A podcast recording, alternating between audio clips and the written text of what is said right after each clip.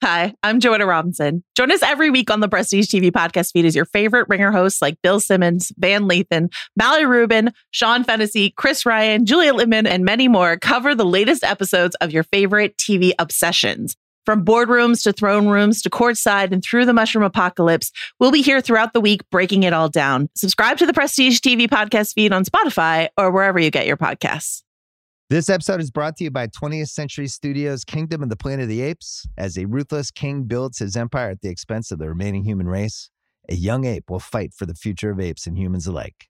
Kingdom of the Planet of the Apes. Enter the kingdom in IMAX this Friday and in theaters everywhere. Get tickets now. You could spend the weekend doing the same old whatever, or you could conquer the weekend in the all-new Hyundai Santa Fe. Visit HyundaiUSA.com for more details. Hyundai. There's joy in every journey. On today's episode of One Shining Podcast, we are in Los Angeles and we are going to be joined by a man who used to be in Los Angeles back in the early OG Ringer days. In fact, uh, Kyle and I, producer Kyle here, we used to edit his podcast, the Ringer NFL show, many, many moons ago. He is one of the best. His name, of course, is Kevin Clark. He's going to come on the show.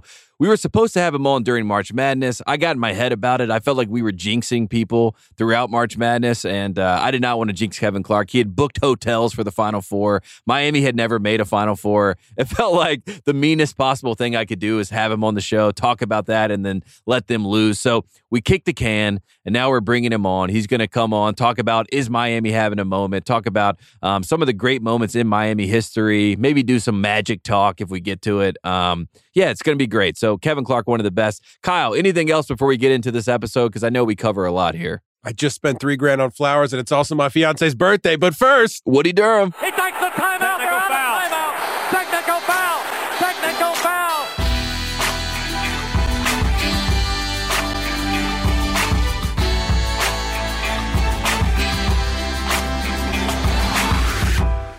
All right, joining us on One Shining Podcast. This is long overdue. He was supposed to come on the show during March Madness. I was very worried about cursing his Miami Hurricanes. And unfortunately, I brought the head coach on, Jim Larrañaga, and cursed them anyway, but we can get into that later. He is the great Kevin Clark. He does the Ringer F1 show, he does the Ringer NFL show, and he is the star of Slow News Days. Kevin Clark, thanks for coming on One Shining Podcast, man. What's going on, buddy? This is long, long overdue. Yeah, this is uh look, in Miami is everywhere. Um, that is what I have learned. Uh, if you are a fan of sports, if you're a fan of culture in general, uh, you know, Miami is on the map. F1, the Miami Heat. Like I said, Jim Larrañaga and the Miami Hurricanes go into the Final Four. Florida, Florida Panthers. The Florida Panthers, Matthew Tkachuk ruining my life day by day. Um, so I, I have to start with the simple question: Is Miami having a moment? And then we'll and then we'll branch off from there. Are there is Miami having a moment? Is this bigger than the Heatles? uh, yeah. So they are. You met. You you uh, missed the Elite Eight women's run from oh, Miami. yes, right, of Um, course. No, Nova Southeastern, FAU, like the whole the whole region is on fire right now. Um, except the Miami Dolphins, oddly enough, um, and the Marlins. We forgot about the Marlins. Yeah, don't worry about the Marlins. Don't worry about the Miami Marlins. Mar- the Marlins aren't cooking right now.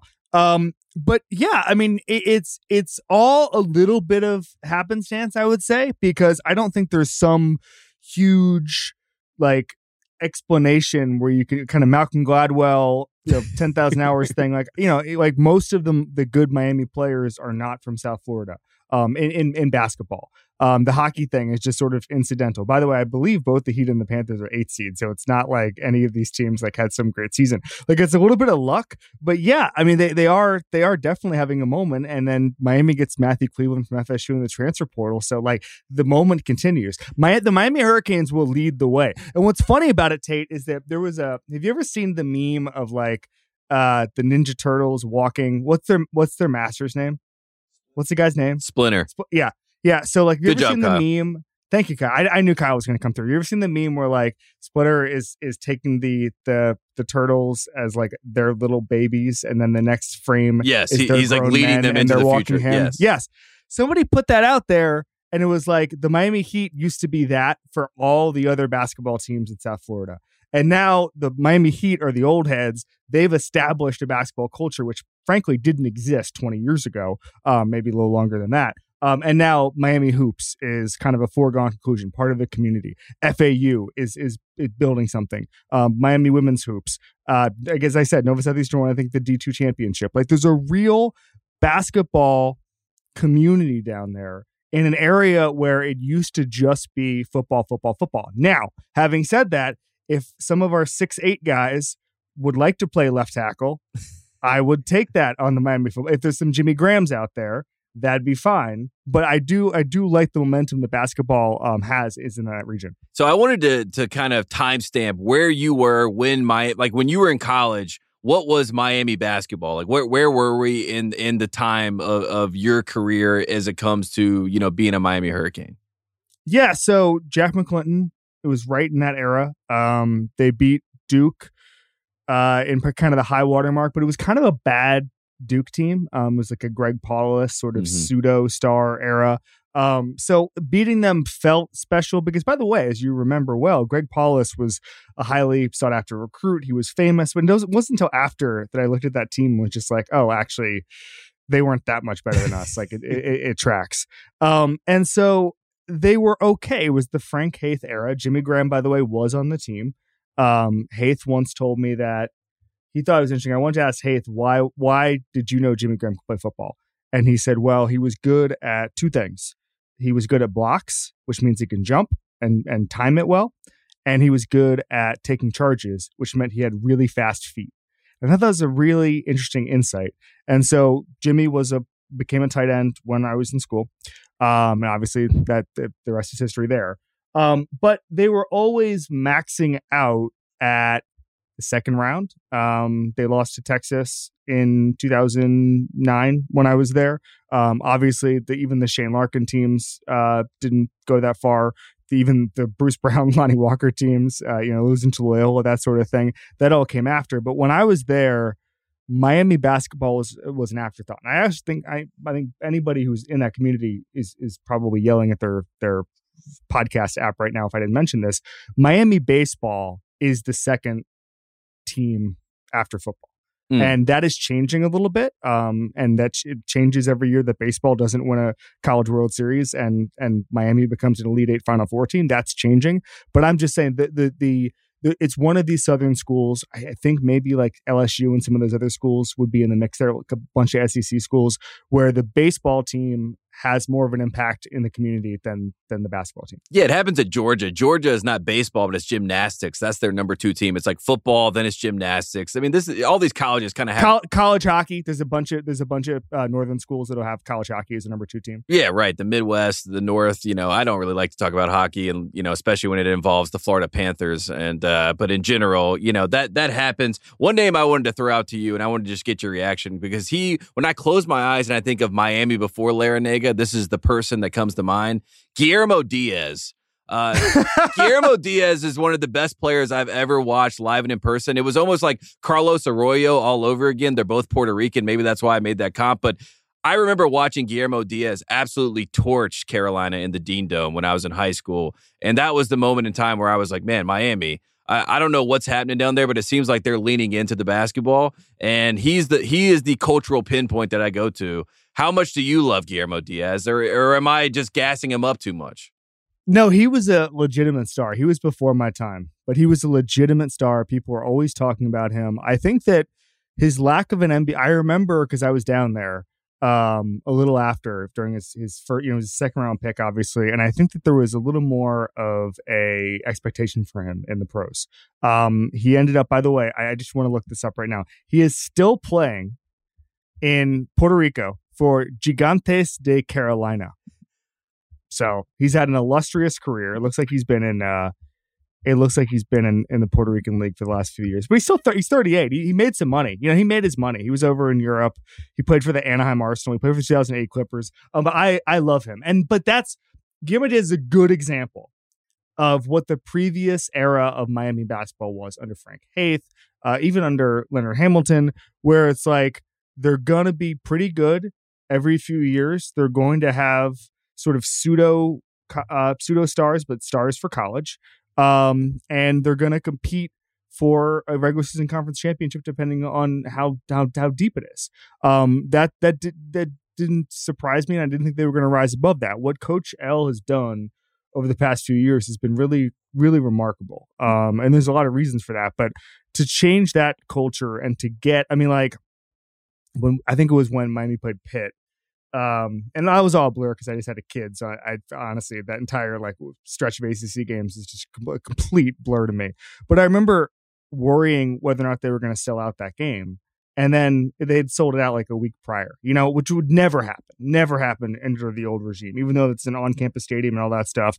Like sellouts became a foregone conclusion. So, like the idea that the Coach L has not only changed the team and made it better, but changed the culture to where people really care, um, it's it's really remarkable. And I don't think he gets enough credit for that. Yeah. And I will, I want to talk about the, the Coach Larrañaga era because I think that is, um, it's, it's fascinating. He just got a contract extension through 26, 27. He's one of the oldest oldest coaches in basketball, but he's not stopping anytime soon. And uh, a wise man once said, I believe it was Alfred in Batman, that is the darkest before the dawn. um, and I remember the Nevin Shapiro story. And oh, that yeah. felt like the darkest before the dawn kind of moment. Frank Haith is kind of eh, you know, intertwined yeah. in all these stories. There's pictures of him at the club, right? And then Frank Haith is out, he's done. And then Coach Larrañaga comes in. Some people at the time were like, this is a little uninspired. Is this kind of his retirement play? And he's going to come down to Miami like a lot of Northeastern guys do, especially guys from New York. They just come down there and they they just pack it in. But instead, like you said, he culturally reset Miami basketball. He had LeBron James coming to practice. He had five star recruits coming to visit. Now he's got five star recruits that he's leaving on layaway. That he's like, maybe if we have room for you, I'll bring you in. How much of a shock to the system was Larrañaga to Miami in general? Well, he's done two things. Uh, uh kind of, I, I, I want to be careful here. There was a stretch there where he was getting five star recruits and that had to go away after some of the unpleasantness mm-hmm. with the Adidas stuff. Of um, course, that Miami was we were clean. We were clean, a full and total exoneration, but that was that was that. Um, so Bruce Brown, obviously, Lonnie Walker, legend. Those are those are, those are five star, like legitimate guys. It is not a surprise that those guys are in the NBA. But what he's done the last two years, using the portal, has been incredible. And I went to the ACC tournament last year when it was in Brooklyn.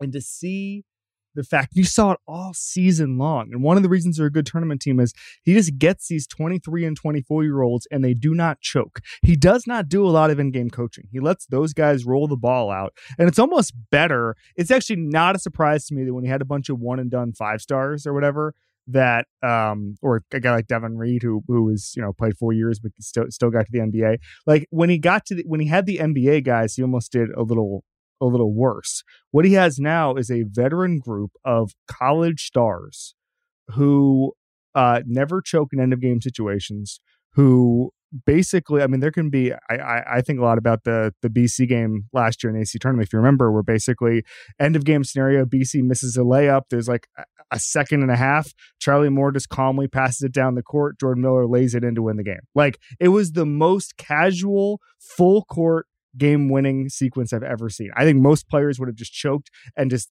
heaved, just uh, uh, you know, the 50 footer. And right. instead they were like, actually, there's exactly enough time for like a very casual layup here.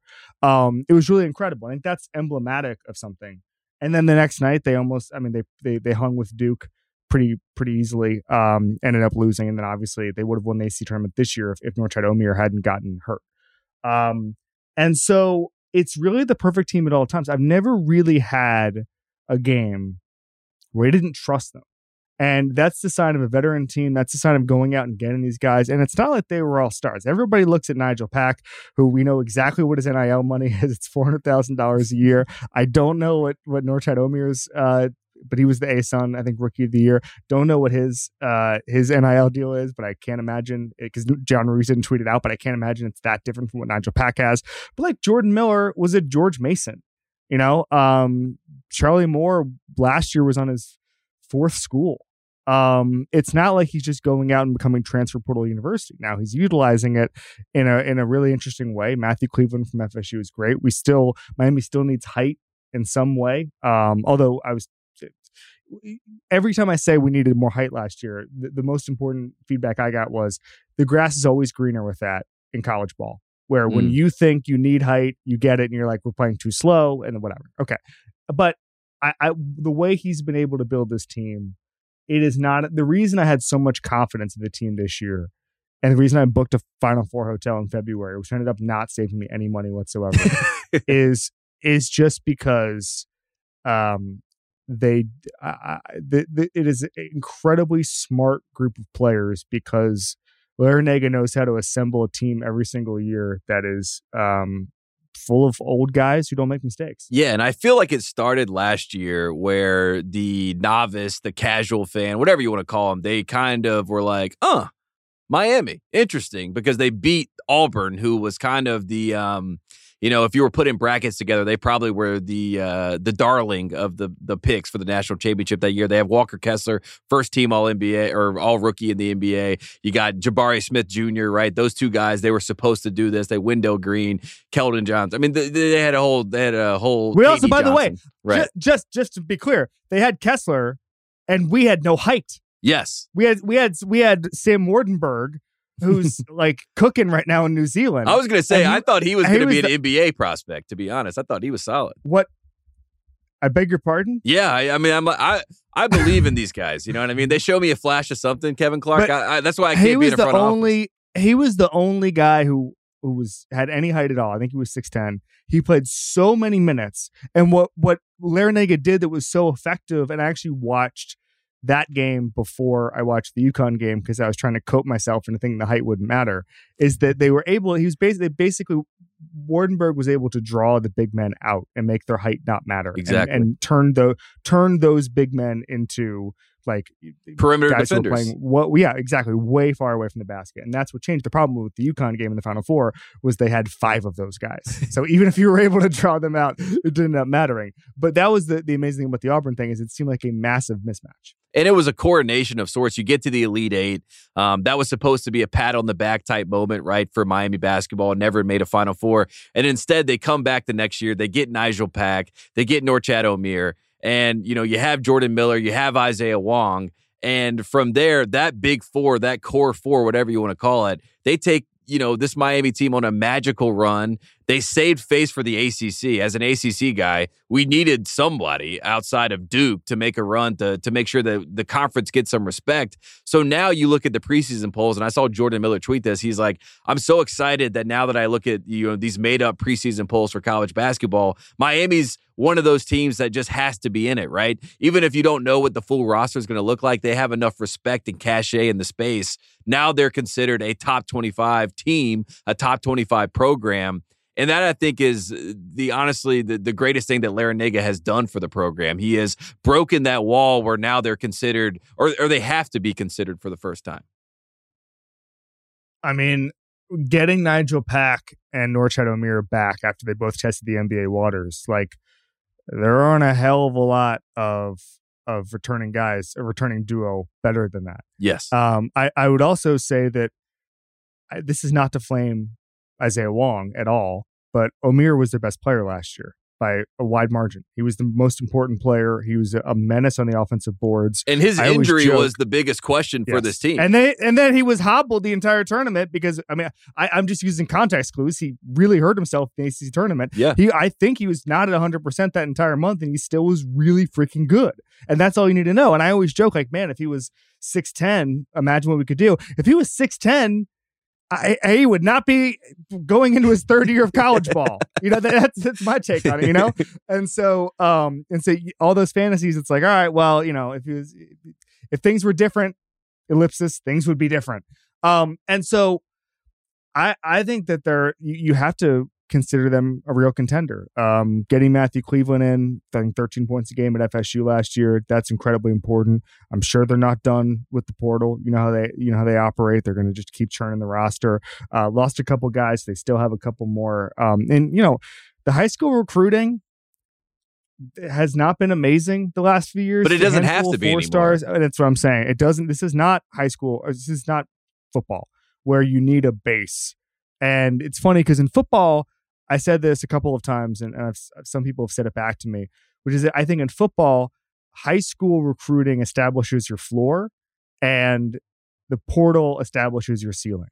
Mm. And in college basketball, it's just like no, like we're just gonna get six guys from from the Atlantic Sun and we're just gonna roll out there, you know. Um, and so it's you really can be a year to year uh program and it's i mean look at kansas state Right. That's kansas a perfect state example. was just like uh just might as well put a sign up sheet on at on kstate.edu last august and they ended up getting you know almo- almost making a magical run um to, to the final four it's it's really amazing what guys are able to do and i, I would also say tate like you mentioned this jim Larrañaga's old who adapts this well and I think I, I don't know the ins and outs of a lot of these retirements, but I think there's a lot of guys who who are 65, 70 years old who are getting into college basketball and saying, I don't want to do this portal stuff. I don't want to do this NIL stuff. This stuff sucks. I don't like re-recruiting these guys every single year.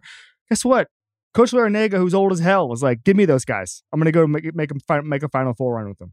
Um, it's really amazing to see that level of adaptability. And not only that, with Coach K leaving, with Roy Williams leaving in the ACC, it felt like Leonard Hamilton was the coach that was going to kind of get that baton passed to them. Tony Bennett, right, would be in the conversation. But it is now inevitable, and it's right in front of our face. It is Jim Larrañaga, right? If if the conference had to send someone to a meeting of the basketball minds, they would probably send Coach Larrañaga. And you mentioned the fact that he's been able to adapt at the highest level. He also has debunked I think one of the uh, biggest facades in all the NIL, the the valuation tools that say Bronny James is worth seven point two million dollars. That doesn't mean that USC gets his commitment and says, okay, Bronny, um, you know, on3.com says that you're worth $7.2 million. Here's your check for it. Um, it is all like uh, it's prognosticating based on what you think the value would be. And Larrañaga is on the forefront of that. He's like, just because a guy might be valued at this doesn't mean he's actually going to get paid one to one at this.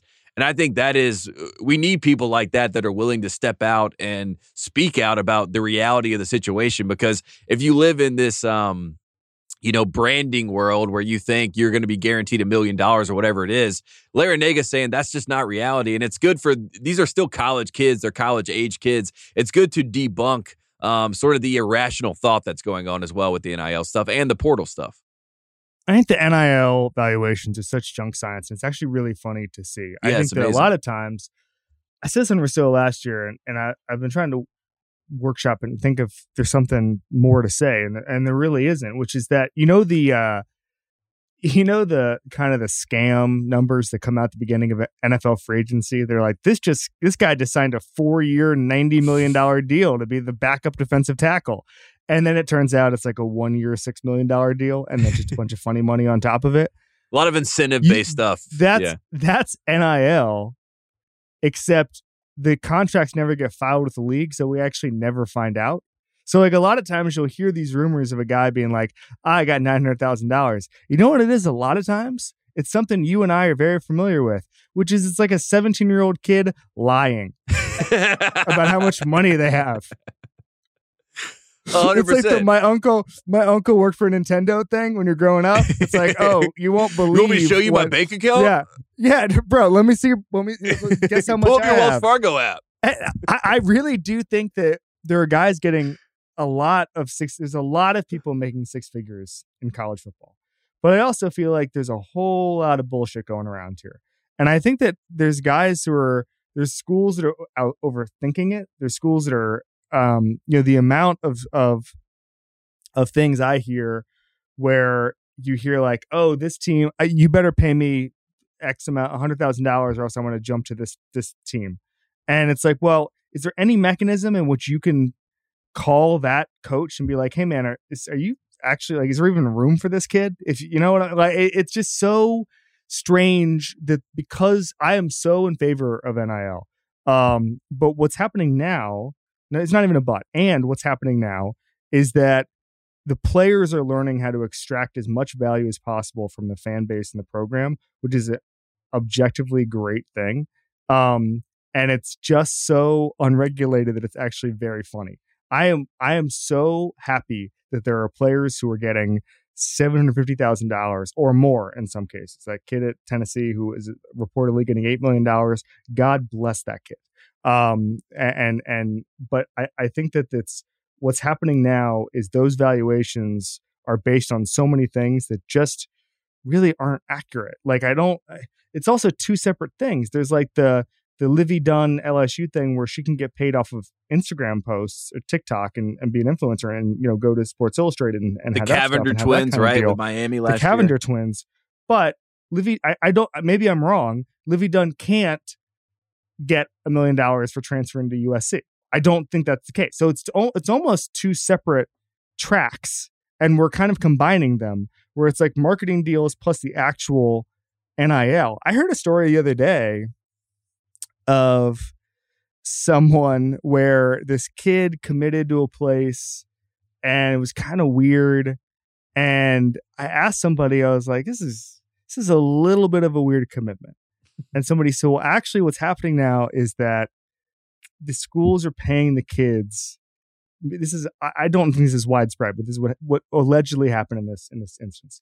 The schools are paying the kids just to commit as like a down payment Mm. and then you get the, the the hype you get the you know the graphics on twitter other people start calling you and saying hey man you got this kid that's pretty cool and so what and so it's almost like it's a non-binding payment and it's certainly a non-binding payment because it's this way but it's like hey we'll give you like one fifth of your actual asking price just to pull the trigger and say i'm going to blank and, And- i like and you can verbally decommit at any point and go wherever you want, but it's Right, just the PR on the you- front end. the PR, the hype, the momentum, you're X amount out of of of signing day. So it's like, okay, let's just start building something, and that stuff matters. Like like recruiting momentum matters, that sort of thing. Um, that all is very real, I would say. And so I think what you're seeing with NIL now is a maturation of the market, and I don't know where that goes. I don't know if that's the both sides getting a little smarter on how to play this because I actually think it's smart for both sides. If they think it's worth, you know, uh, a little under seven figures, seven figures, excuse me, six figures to pay a kid just to commit, like that, then if it's an efficient market, it's smart for both sides. I would, I would right now, I would take like ninety thousand dollars to just be like, hey man, I'm, I'm gonna go to this random ass startup. And I'm not going to go. I'm going to stay at the ringer, but I'll just tweet it and I'll get ninety thousand dollars. I'm just going to go to this random ass startup to cover to cover uh, Swiss soccer. When I'll tweet it. Uh, when do you jump the shark in this? Because I had heard a story as well that there was a head coach of a program. Let's say he's making around two and a half million dollars. His star quarterback is making from the collective, not from the branding deals like Instagram and things like that, but just from the collective, he's making five million dollars. So now you have a situation where a player on the team is making double the coach. And we know about the egos of these coaches. Obviously, the ego of a player comes into it. Is there any world in which, and this is the wild, wild west, like you said, this is unregulated stuff. It's supposed to be behind closed doors. Things get leaked, but nothing is final. There's no contracts that are public domain, public knowledge. How much, how much longer do we go before this jumps the shark and we have players and coaches going at each other's necks, and and they might be in the same uh, in the same pay range at that point? Is that is that insane to think about? Because that's going to be hilarious. it, it's not. It's not insane to think about because it's already happening in other in every pro sport. What True. what what sport, professional sport now? It used to not be true, but now has coaches who make more than the players. Very very few. Very very. I'm talking about the best players. Mhm. Um, like Bill Belichick makes an ungodly sum of money, but Tom Brady made a hell of a lot more. Um, I think Andy Reid is probably being compensated very, very, very fairly. Patrick Mahomes averages 50 a year for the rest of his life. Okay. And it's probably going to get more when they, they restructure his contract. So I think it's management. I mean, the biggest thing for me, Tate, is I, I saw you see these these quotes and and God bless them because I've I've done this a million times. The easiest, most reliable thing to get buzz is to just get coaches complaining about stuff that they don't like because they'll Right. do it. They love it. They love it. You know, coaches, they love it. And this is every sport.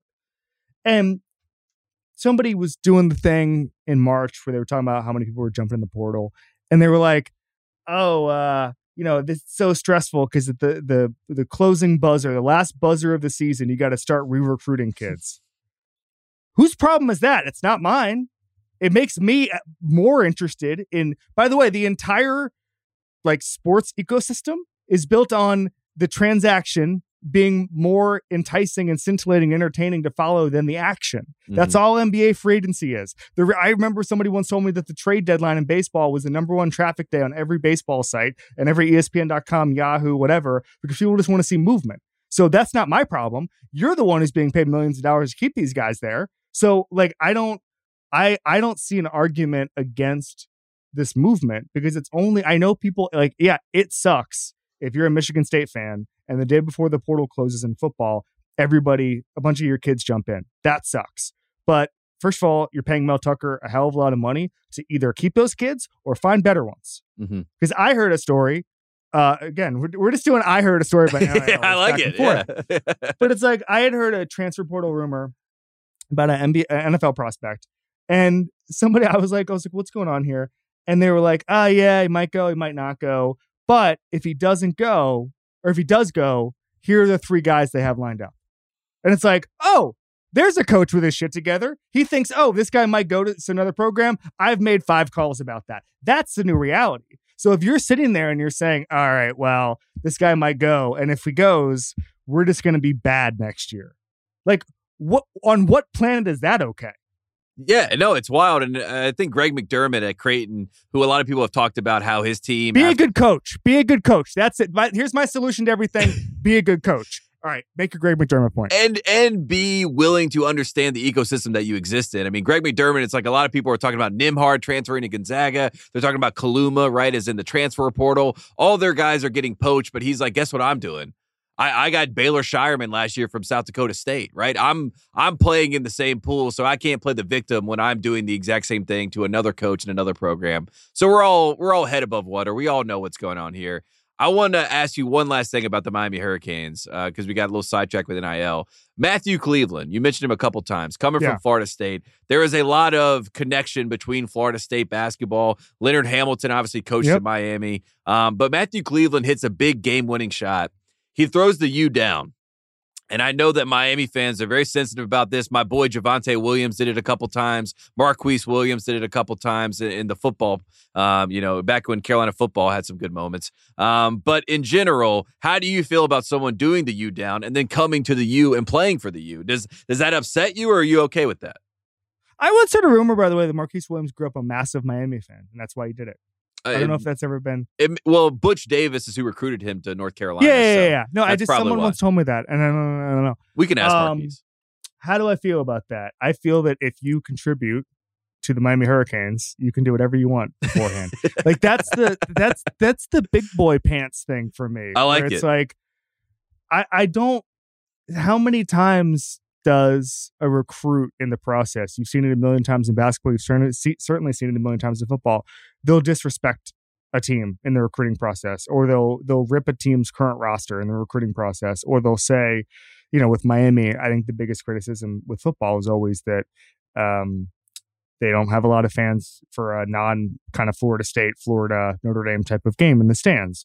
Like I hear recruits say that all the time in articles and stuff. And I'm not going to freak out about it. So I don't.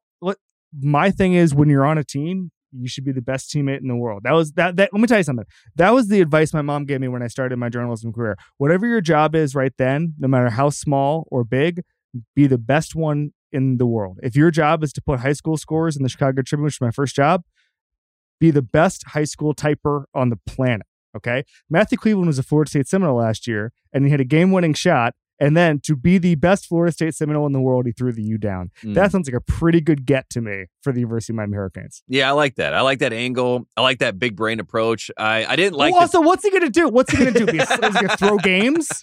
What- what- what's the other? Is he going to throw games and be a sleeper cell and then just the end of the year start doing the, the tomahawk chop?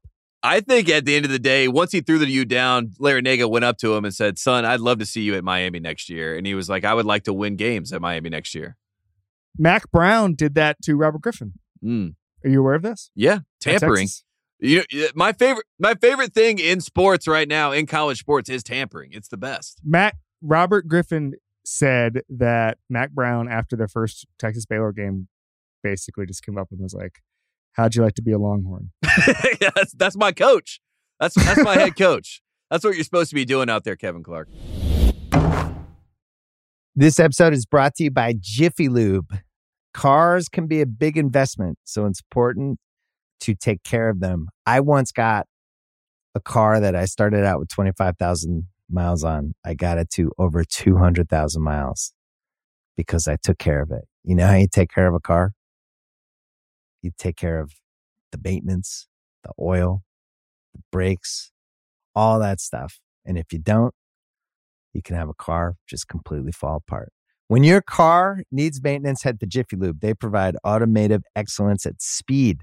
Get your oil change, brakes checked, tons of other multi care services. It's all done by expertly trained technicians who actually care about taking care of you and your car. Jiffy Lube, car more. To find coupons and start an instant online estimate, visit jiffylube.com. This episode is brought to you by State Farm. You might say all kinds of stuff when things go wrong, but these are the words you really need to remember. Like a good neighbor, State Farm is there. They've got options to fit your unique insurance needs, meaning you can talk to your agent to choose the coverage you need, have coverage options to protect the things you value most. File a claim right on the State Farm mobile app and even reach a real person when you need to talk to someone. Like a good neighbor, State Farm is there. All right, let's pivot to you have your magic hat on. Um, so let's Yeah. talk a little bit about NBA. First, we'll start with the Miami guys because I talked to some people that were at the combine. Two names I heard a lot Yeah. of were your Miami guys. Jordan Miller was a name that everyone loved. They love his switchability. That was the word of the day with him. And then Isaiah Wong, who was, you know, a guy who ACC Player of the Year candidate. I mean, just a, a star in his own right. But what what does it feel like? What is the pride for a Miami fan when you see the combine notes and they're like talking about two Miami guys? Yeah, both of them were basically the they said the best player on the floor on some of those runs. Yes, at the combine in the scrimmages, I- yep. The the Miller thing doesn't surprise me as much as the Wong thing. Um, Miller is so solid and efficient at all times, and he knows exactly what he's doing. I've never looked at Jordan Miller and been like, "This guy is lost." um, and believe me, I've watched a lot of Miami games, and seen a lot of lost fellas. Okay, um, Miller is not that. He's a little older, obviously. He's got experience, but I just think he's the type of guy where in the right environment. And it's so funny because I've seen it on Twitter, and it almost seems like a uh, it, it's it's trending towards reality. Jordan Miller feels like a heat culture guy, you know? And like right. I actually saw, I actually saw kind of a funny little mo- Twitter momentum thing a couple weeks ago where someone said that Jordan Miller is expected to be like a, a two way guy, like a like an undrafted guy, and it was all of these just like memes of Pat Riley staring intently, like you you don't let Jordan Miller get undrafted. Do not do it, Sacramento Kings, because you know what's going to happen if he gets undrafted. He's going right to the form the the arena form Windows FTX arena, and he's putting up nine and three next year. Okay, okay. And they're starting five undrafted guys, and the entire game they just keep mentioning that there are five undrafted guys playing with each other right now. Yeah, that's perfect. That's exactly right. That's exactly right. He could be Jordan Miller. I'm looking at the camera. Kyle, Kyle turn the camera on. Jordan Miller is the next Udonis Haslem. Oh wow, how about that? That was that's something right there. The Last Dance, Undrafted, Yeah, undrafted, culture guy, solid, can do so many things on the floor. Also, Udonis Haslem went to Florida. He's a Gator. And then he retconned Miami Hurricanes fandom, which is not uncommon. But like he will be like, I in some scenarios he'll be like, I root for Miami. And it's like you can't really do that. And then, uh, but whatever, it's Udonis Haslem. I'll let him do it. And then a couple weeks ago, Jalen Ramsey signed with the Dolphins, and he was like, I grew up a huge Miami fan. Nice. And I was like, you can't you, you can't do that when you play for the rival football team. You can do that with the basketball team. You can't Jalen Ramsey, you're not allowed to be a Miami fan. You can't retcon Miami fandom.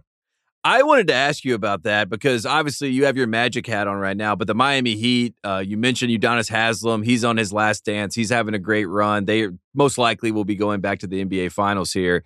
How much of a mag do the Magic fans hate the Miami Heat? Do they respect the Miami Heat? What is, No, what is that um, relationship like? That's what I want. I want to yeah. speak to that. Yeah. So NBA rivalries are all, always very strange, right? Right.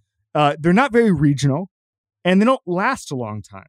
Um, Celtics Lakers is is not geographic in any way. It's based on them being good at the same time a handful of times and those ep- epic battles. Um, I remember when I covered the NBA my first two years out of college. I remember doing a story on the Celtics and the Knicks and basically being like, "What why don't these teams hate each other? Like, what is this? Like every other, think about the Patriots and the Jets. Think about obviously the Red Sox and the Yankees. Like, there's nothing. Even the the Rangers and the Bruins. There's some animosity there. And I remember asking Allan Houston about this, and he was basically just like, NBA rivalries happen when teams are awesome at the same time. And there's a Knicks Heat rivalry because they were at similar statures and they started brawling and all that stuff. So the Heat and the Magic have never really gone, they've played in the playoffs before, but they've never really had some epic clash where it's going to be back and forth, everybody traveling to each other's arena and all that stuff. Um, when the Magic were good in 09, that was kind of the Michael Beasley Earl Barron kind of rebuilding type of years. That that that whole thing. When Penny Hardaway was on the Heat in 2008, Yeah, that's kind of all you need to know. Um, and then in the 90s, they kind of just missed each other. Um, the Magic were good in 94 and 95. And that that kind of era, and then the Heat got better later in that decade.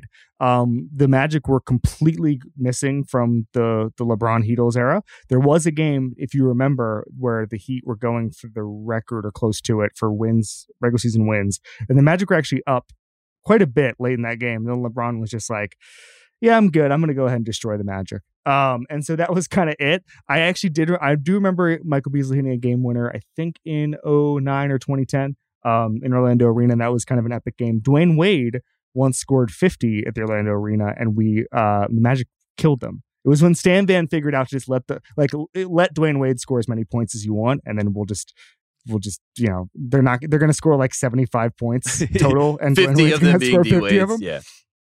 Um, and so there's just never been that much animosity. I don't. I honestly, I know this sounds crazy. As someone who just doesn't touch the NBA at all, I'm allowed to say this. I actually just don't care either way about the Heat.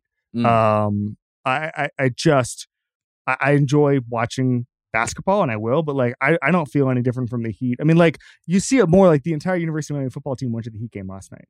Like that's interesting to me. I'll read about that. But whether or not they win or lose has never really mattered to me. Yeah, it just felt like um, during the Heatles era, like there was, you know, and I think Larrañaga had something to do with this. They tried to connect the two university, the university and the team. You know, obviously they had Shane Larkin at that time. Uh, my boy Reggie Johnson from North Carolina, legend. Uh, they won the ACC in 2013, so that was like a, a time where I felt like the Miami Heat tried to co-op the U a little bit, and I don't know how much uh, that that messed with your mind. It sounds like you No. don't care either way. I, I I- don't I don't care, and also I I- think it's cool when like Spoelstra says like oh like because they always ask about each other at the press conferences. Even like Jimmy Butler's wearing Panthers jerseys around. I think that's kind of cool, but not from a fan standpoint. I just think it's cool to see a connection in a in a city like that. Um, Rudy says it's the fans. Rudy said it's just the fans. He doesn't have any problem with the Heat. Just says the fans kind of get under his skin. yeah, but that's my I, I'm I, I will so. I can't turn on Heat fans because they're also Hurricane fans. Mhm. Do you get what I'm saying? You're stuck. And so I would also say that I'm going to be careful here. Some of my uh, animosity towards Florida State University is either buried or hidden or just kind of been tapered out by the fact that so many of Florida State graduates are my brothers and sisters in Orlando Magic fandom. You have to make compromises. Mm. Cerruti's up there in Connecticut, in the middle of Connecticut. And Spouting about the Magic to anyone he that will doesn't have listen. to. All politics is local for me, you know. And I got a lot of people down there, both in Miami and Orlando, and up in St. Augustine, where where I'm when I lived in, in- during COVID. And we have to meet people halfway. I I'm I cannot hate Heat fans because uh I you know in a, in another life I am a Heat fan. Yeah, I like that. I, w- I got to ask you about um, your number one pick, your former number one pick, and not Dwight Howard, but of course, Paolo Banchero. Um, he just did a photo shoot I saw where he's got the baggiest jeans on. He's trying to bring back the early 2000s look. He had a great rookie year, wins rookie of the year. I know you were very excited when he got drafted number one. How high is the ceiling with the Paolo Banchero Magic? Do you actually believe that they can really become a contender? Because I, I, I'm not going to say that I fully buy in, but I think Paolo has all the goods to be a legit franchise player. Yeah, I do too, but so does Franz Wagner, and that's what excites Mm. me. It's the Franz Wagner Paolo Banchero magic Combo. going forward combo. Um, and then I just think that the front office is really freaking smart, and so much of it. Like the Magic have six and six, pick six and eleven this year, and so much of it comes down to who's available and kind of lottery luck and or, you know all that stuff, and and just how deep this draft is. But they keep more or less hitting right. Like Mo Bamba was generally a bad pick, but like that was a four player draft, you know, um, and they just happened to not have not have that that that pick. Um, I just Franz Wagner, like I saw Jacoby on the street last year, and he was just like, I watch a lot of Michigan basketball. I did not see Franz Wagner coming, right? And like that's the I, I think even people who follow college just didn't didn't see it coming, and the front office's ability to find talent to develop it like i really think we're starting to see it. Because what the problem with the magic tate was that because there was no talent they were always a bunch of role players searching for a superstar. Yes. and now we kind of know what the superstar looks like what the star looks like and now the ability to develop and find role players is is that much more important.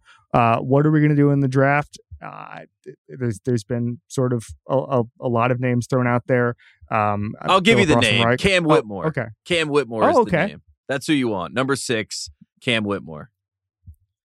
Um, can you tell me why? Well, that's all you need to know. Uh, no, I'm kidding. I, I like his verticality. I like the fact that he can actually be a number two, number three option, legit on a winning team. You already talked about you already have your two guys. I think he'd be a great number three guy. He kind of gives me. He's like DeAndre Hunter, but more athletic. Um, Yeah. I just I think he's a perfect fit. I think that Villanova culture is real. I think he learned how to fit in in that culture. He's going to have a great group of people behind him supporting him, and uh, I think he is really untapped um, at, at a high level. I don't think we've seen even close to the best of Cam Whitmore, and he's a very young guy, 19 years old. So I like him at six. What about one of the Thompson brothers? Because they've got long ass wingspan. I worry about available. competition. I worry about who they were playing. But what you see at Overtime Elite is obviously amazing at times. But then you look at who they just did it against, and it's like, oh, this is a guy who got no offers and, you know, won't be playing basketball much longer. That's what worries me about the Thompson twins. I, I what about I've heard a couple people say this because the Magic needs shooting. One of the problems problems Jordan Poole. quotation marks. Well, okay, stop. Um be, be serious for a second. um so Cerruti was Cerruti was fired up about Jordan Poole. For no, I talked to Harris. Cer- I talked to Cerruti. I talked to Cerruti about this. I talked to Cerruti about this already, and he needs to get serious too. Um, and so the Magic team shooting. One of the one of the hiccups of the season was that Paolo Banchero was, was not particularly efficient. Now, uh, thankfully, I can sleep at night because Kevin Pelton went on the Lowe Post and said that it's actually quite similar profile wise to when Kevin Durant was the first option when he Mm. was young. And they're just putting the ball in his hands all the time. And he's young and he's a couple NBA tricks he hadn't learned. And all of a sudden, he's not as efficient as he could be, right? Um, went through some cold streaks, all that stuff. So I love that cope. Thank you to Kevin Pelton. Shout out. You're, get, you're getting me through the summer, buddy. Um, and, and so, but they do need shooting. I've heard the name Grady Dick thrown out there. Dick Welch. Oh man, I like Grady Dick. I like Grady Dick. What at eleven? Did you wait? Let, stop, stop, stop, stop. Did you look at Kyle because you wanted him to say Dick Watch? yes. Okay. He knew I was going to say. I, I was waiting for. Kyle to get excited. Kyle loves Grady Dick. He loves Hunter Dickinson and Grady Dick. We wonder why. So I, I just was waiting for his like reaction to that. But yeah, Grady Dick at eleven. That makes sense. Keyonte George. I like Keyonte George. I think that he is kind of uh, he and Whitehead, Dariq Whitehead from Duke, are the two guys that I think if you just look at the ESPN 100, and sometimes you have to do that uh, the the lowest common denominator thoughts about this.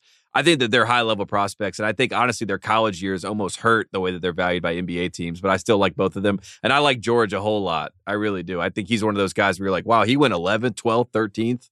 Um, kind of like a Devin Booker situation. I have one college basketball question for you. Please.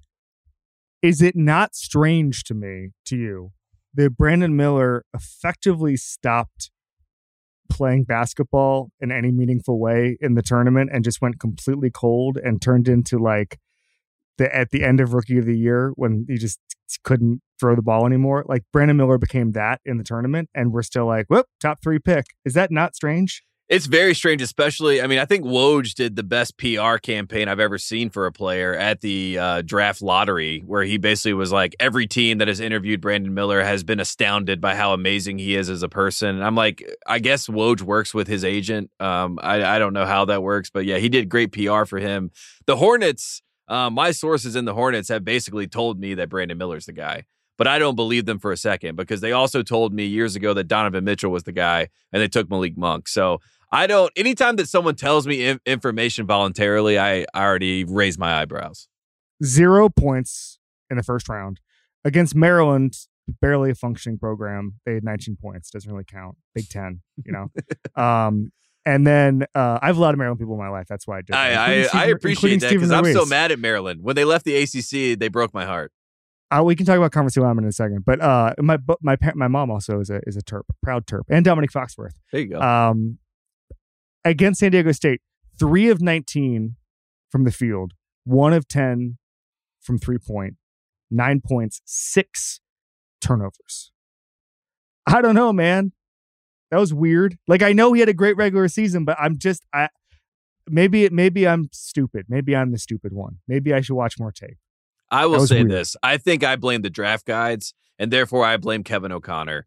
Um, every single person that has put Brandon Miller at number two on their draft guides, they are affecting front office decisions, and they're they are affecting it at a high level. Um, and shout out to them, kudos to them. But I do feel like a little bit of it is um, everybody wants to be right, and everyone doesn't want to sound like an idiot. So if you you are trying to be the voice of reason, just to say, "Hey, guys, I have some questions," and it feels like if you do that in this high, you know, th- this hive mind of NBA draft talk, people will just come at your neck immediately. But I think these are very fair points. I will say no. What K- KOC saw Brandon Miller not score, and it reminded him of Killian Hayes, and he said, "That's my guy." yes. I will ride for this man. I will. I will yeah, take him yeah, to the moon. He was like, "Oh man, he's inefficient. Now you're speaking my language." That- that's my guy. Future that six March, man. that that those those three tournament games just totally changed his mind. And the other weird part about it, just you know, a lot of I've seen people talk about you got to throw away the tournament games because he had a lot going on.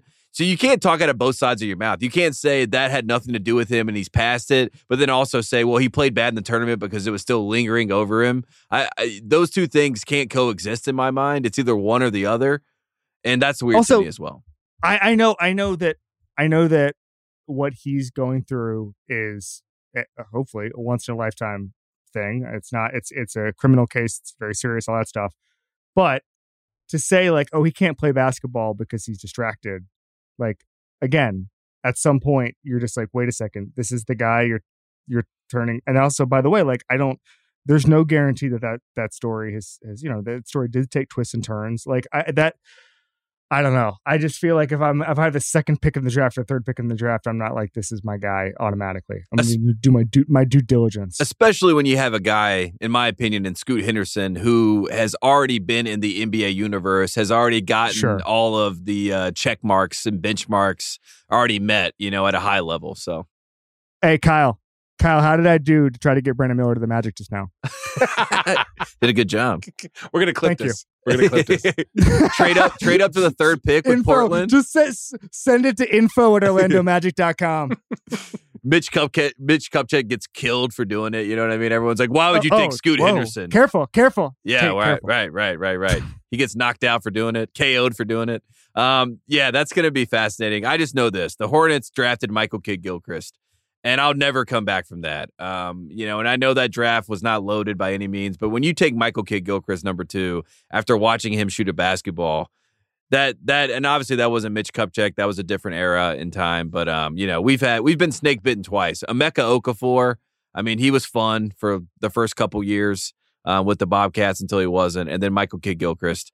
Um, Lamelo has worked out at some level, but yeah, this is uh this is tough sledding in general. You mentioned conference realignment, Kevin. I want to talk to you about this. You took a shot at the Big Ten, which I appreciate. Um, there is a a conversation. There is a storm that is coming um, when it comes to the ACC. Even though they made the most money they've ever made last year from a revenue standpoint, there is this dark cloud that it's all going to be over. Apparently, they- need seven member schools to make a move to basically break their uh, media rights deal, and they are being called the Magnificent Seven.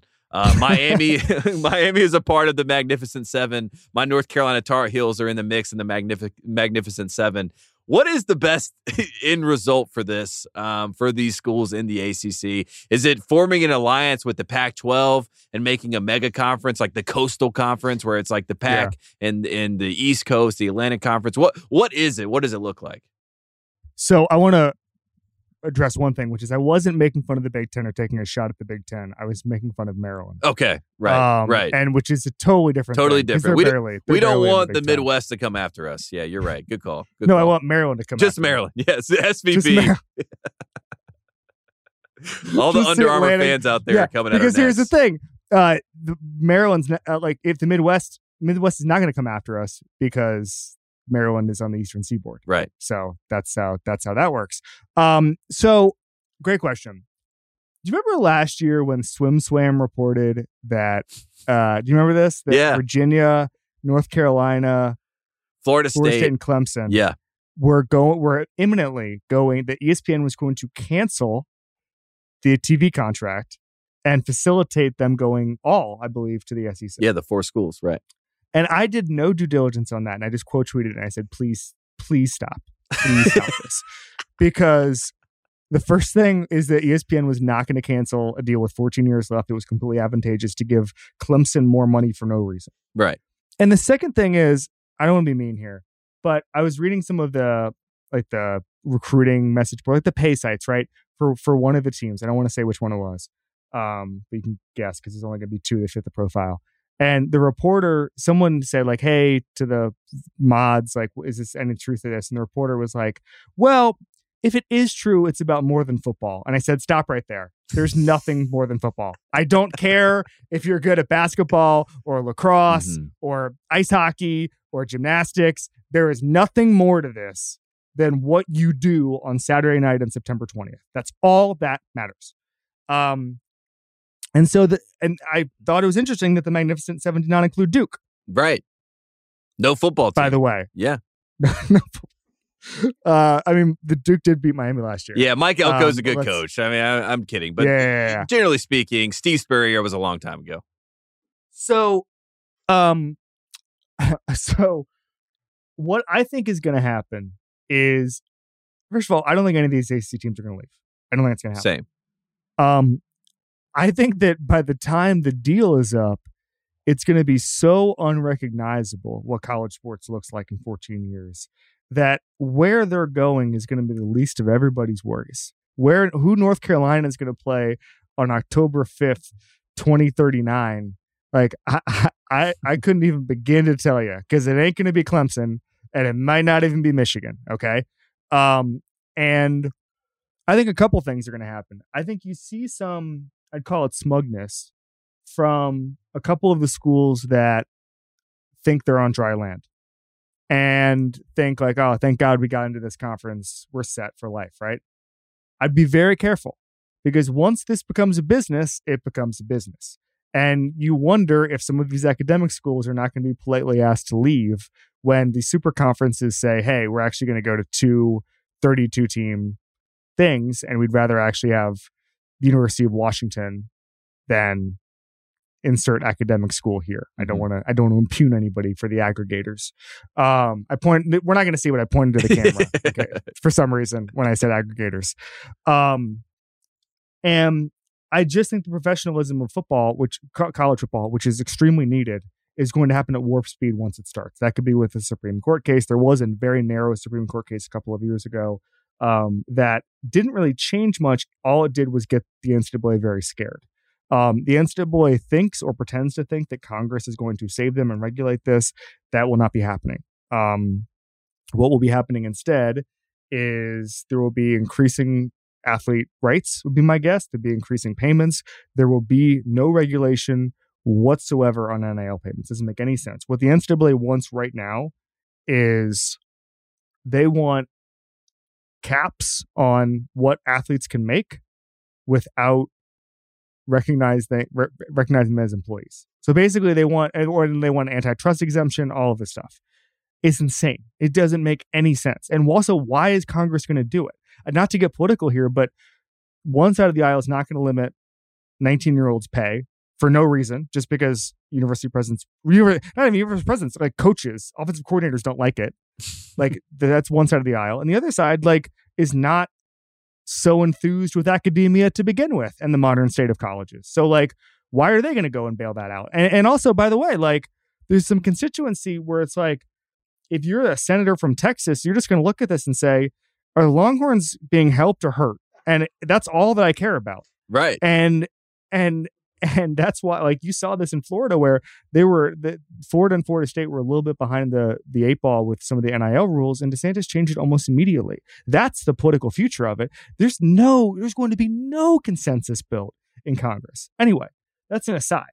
But what I'm trying to say is that by the time the ACC dissolves, and it will dissolve after this whole deal is over, we don't know what they're going to be entering into.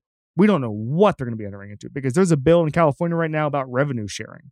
What happens if that happens? By the way, by the way, this is important. That'd be the best thing that ever happened to the Big Ten if it became a national revenue sharing thing because they're making the most money.